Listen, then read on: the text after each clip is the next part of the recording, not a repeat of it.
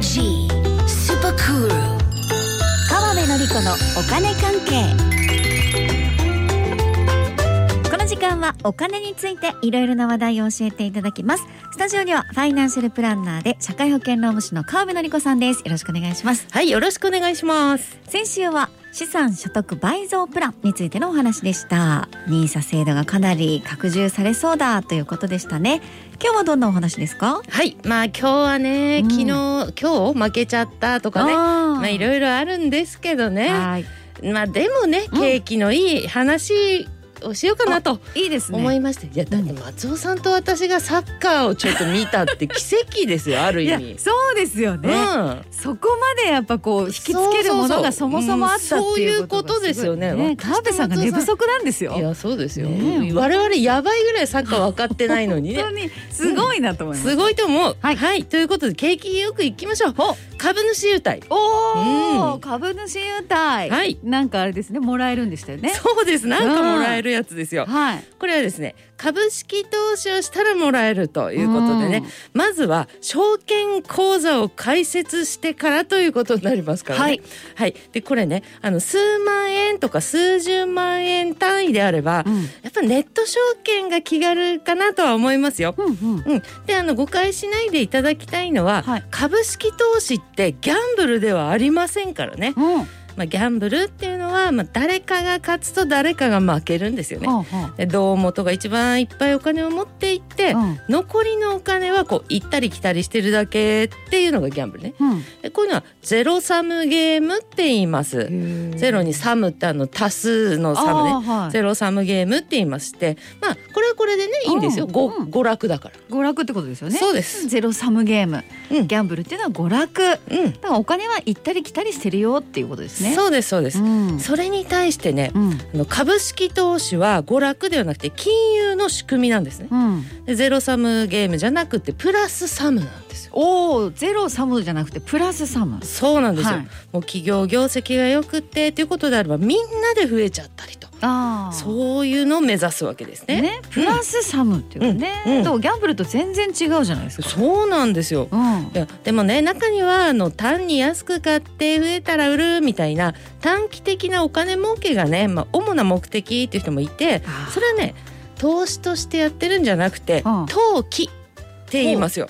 投資の投にね機会チャンスの機会の機ですよ。ああなるほど、うん。うん投資であったらプラスサムを目指せる、うん。その金融の仕金組み。融そう。だけど短期的なお金儲けが目的ってなるとそれは投機だと、そうですね。ううん。うん。はい、であの株式投資っていうのはうん。の株の市場で売られてる、うん。イコール上場している株を買うというものですね。はい。でそれは、まあ、つまりなんていうの？株式会社に出資すると、うん。そういうことですよ。ね、うん。出資するっていうのはちょっとこう応援っぽい感じがしますよね。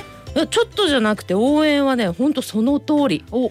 クラウドファンディングみたいなね。ああはいはい。うん、でもねその売られている場所が、うん。証券取引所っていう株の市場だよってことですよね、うん。そこクラウドファンディングと違いますよね、うんうん。はい。であの会社もいろんな審査を経てですねそしてそこの市場に上がる上場することができるっていうのがやっぱり違いですよね。うん。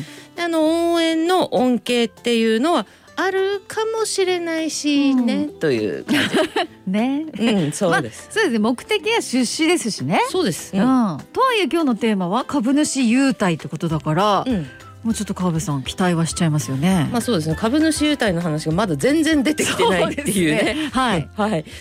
まあでも松尾さんまだ若干気が早いですよ。あ出てきてないいけど。はそうそう。あ、まだ気が早い。そうそうそう。はあまあちゃんとゼロからねいかないとね。はい。まああのちょっと挟みますから、はいまだ株主優待の前にね。でその株式会社で決算がありますよね。うん会計を占めて決算がありまして、その決算の内容によってなんか儲けに応じて。うんでその儲けの一部をもらえるかもしれないですよね。これのことを配当金って言います。おー配当金。うん、そうです。はいん。これは株主優待ではない？ではないんですよ。だから若干気が早い。ああ、これなるほどね。そうそう、これは違いますよ。配当金っていうのは専門用語でいくとインカムゲインって言いまして、うん。金融の仕組みですよ。うん。で株主優待は日本独特の考え方で、まあ、はっきり言って金融の仕組みではないですね。おお、まあ、世界中にないですしね。あそうなんですそねう。これはどうもありがとうございます。出資してくれてみたいなどちらかっていうと、まあ、お歳暮お中元みたいなお年始みたいなそんな感じかな。ああ、はい。なるほどね。じゃあ金融の仕組みではなくて、うん。お歳暮みたいなものってことは株主優待はやってませんって会社もじゃああるってことなんですか？ありますよ。